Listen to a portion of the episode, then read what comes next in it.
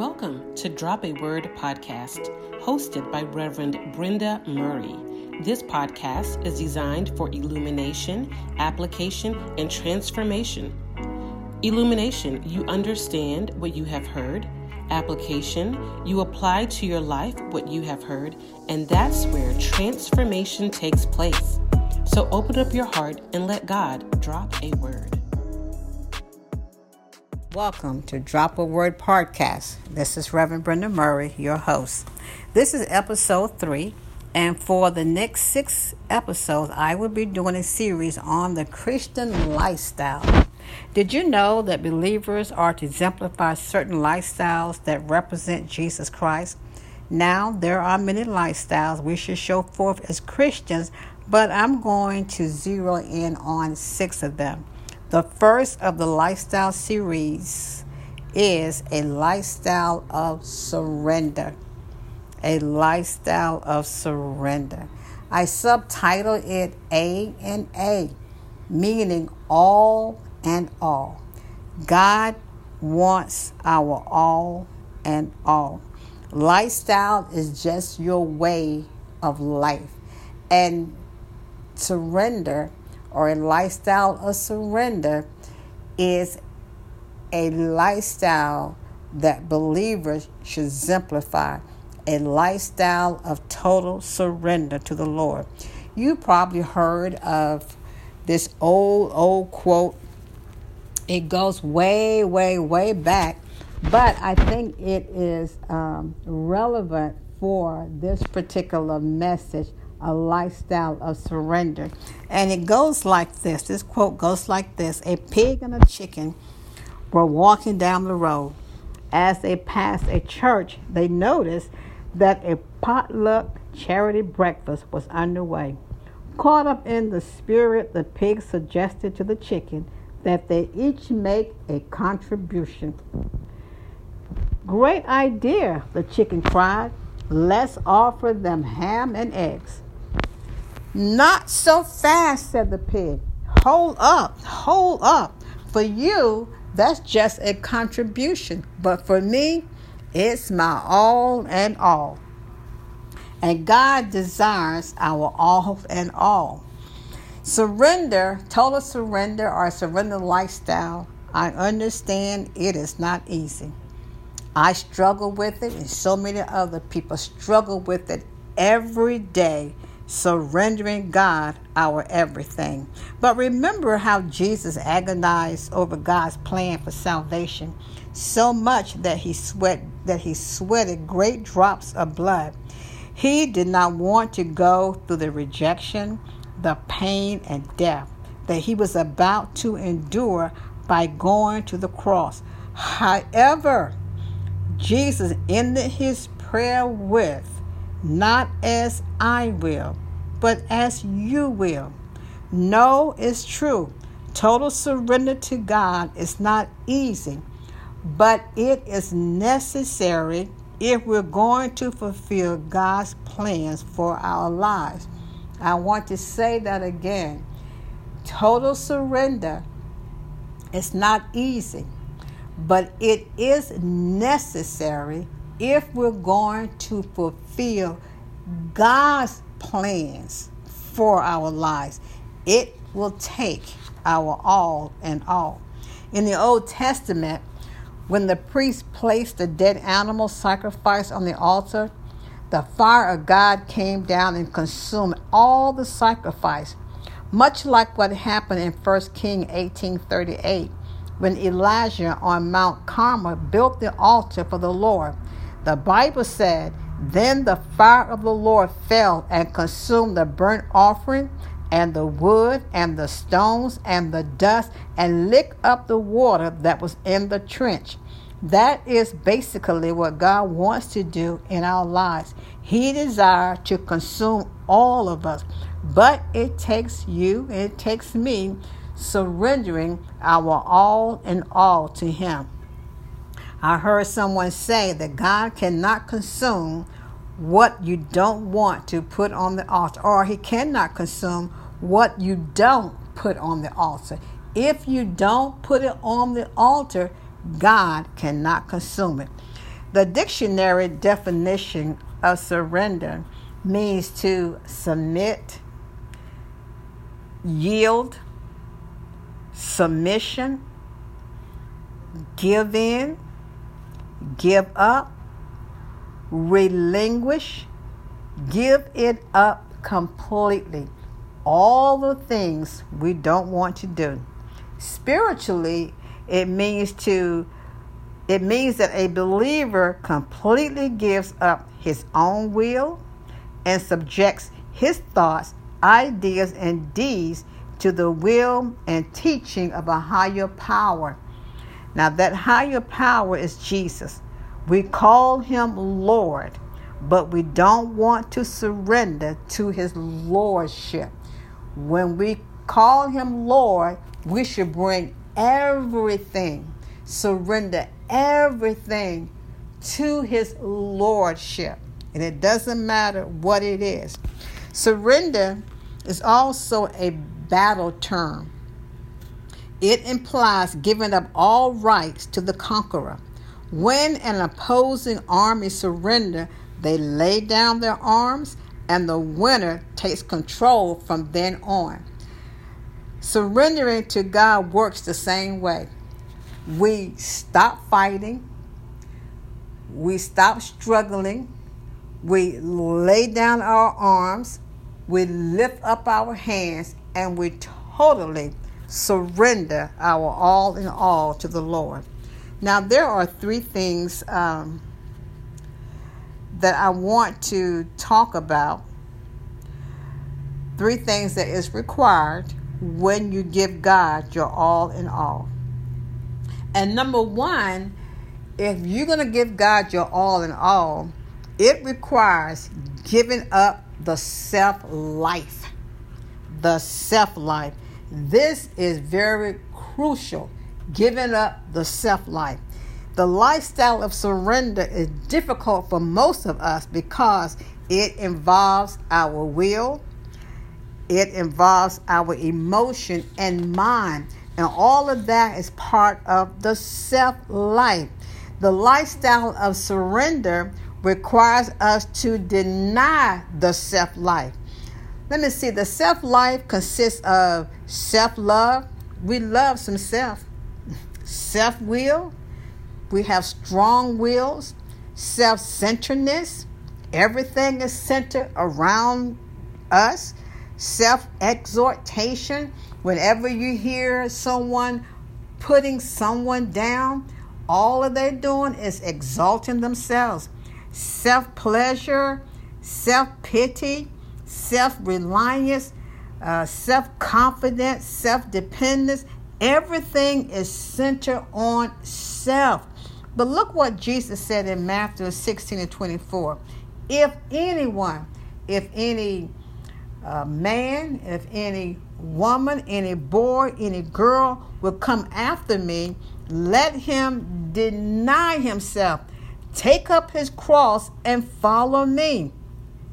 To deny himself means to deny the self life. Get yourself out of the way. Take up your cross and follow him. Bearing your cross means dying to the self life. So, number one, if you're going to live a life totally surrendered to the Lord, totally allowing Him to, to be Lord of your life, if you are going to walk a lifestyle of surrender, you're going to have to give up the self life. You're going to have to get self out of the way. And number two, if you're going to walk a lifestyle of surrender, it requires you to give up your will. Will is also part of the self life. But a lifestyle of surrender is giving up your will for God's will. Look at what Jesus said For I have come down from heaven not to do my own will, but the will of him who sent me. Jesus gave up his will for God's will. Two wills became one will. See, the verse did not say that Jesus did not have a will. Jesus had a will. But Jesus said, I am coming all the way down from heaven, not to do my own thing, not to do or have my own plan, not to do my own desires. I came all the way down from heaven to do the will of my Father. You had the Father's will, you had Jesus' will, and they were not opposing one another. They were not against one another. They were not fighting one another.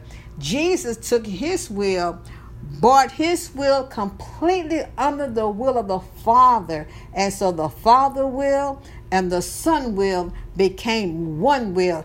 Jesus came all the way down from heaven, not to do his own will, but the will of him that sent me. If God sent you, you should be doing his will. You should be doing His will. The surrendered life is giving everything to God. You give Him your will, your personal goals, your desires, and ambition so that God can reveal His desires, His ambition, and His goals for your life. I mean, everything comes under the control of the Lord. What you have to do is, when we talk about it requires giving up your will, you allow Jesus to take the driver's seat and then you take your hands off the wheel. Let me say that again if you're ever taking driver lesson, and I have, a lot of times when the student is driving, they're in the driver's seat, and then the instructor sometimes will put his hand on the wheel to help direct them. But when it comes down to Jesus Christ, you let him do the driving and you take your hands completely off the wheel. In other words, you let him be completely in control. I know a lot of us are afraid to give God our will and our all in all because we love to be in control. But let me tell you, nothing that is under His control can ever be out of control. If it is in God's control, it can never be out of control. I don't care how chaotic it looks. I don't care how bad it looks. I don't care how dark it looks. But if you have put it under the control of the Lord, it is not out of control. So nothing that is under His control can ever be out of control. And then, number three, to live a lifestyle of surrender, it really requires walking by faith. It really does. Uh, surrendering to God, surrendering to God, your all in all takes faith. Uh, the kind of faith that Abraham had.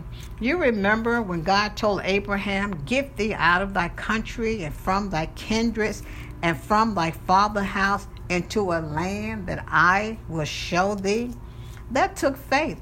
That also took a surrendered life because faith is following where God leads you, even without knowing where you will end up.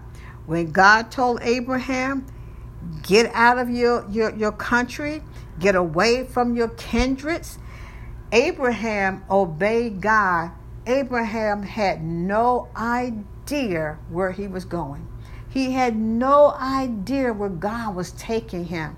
A lifestyle of surrender takes faith because when God speaks to you, you have no idea where God is taking you. Also, uh, a surrendered lifestyle takes faith, it takes obedience.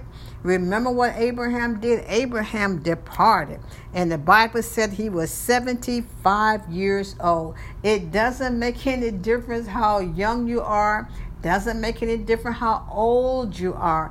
You can still live a lifestyle of surrender, and it does take faith.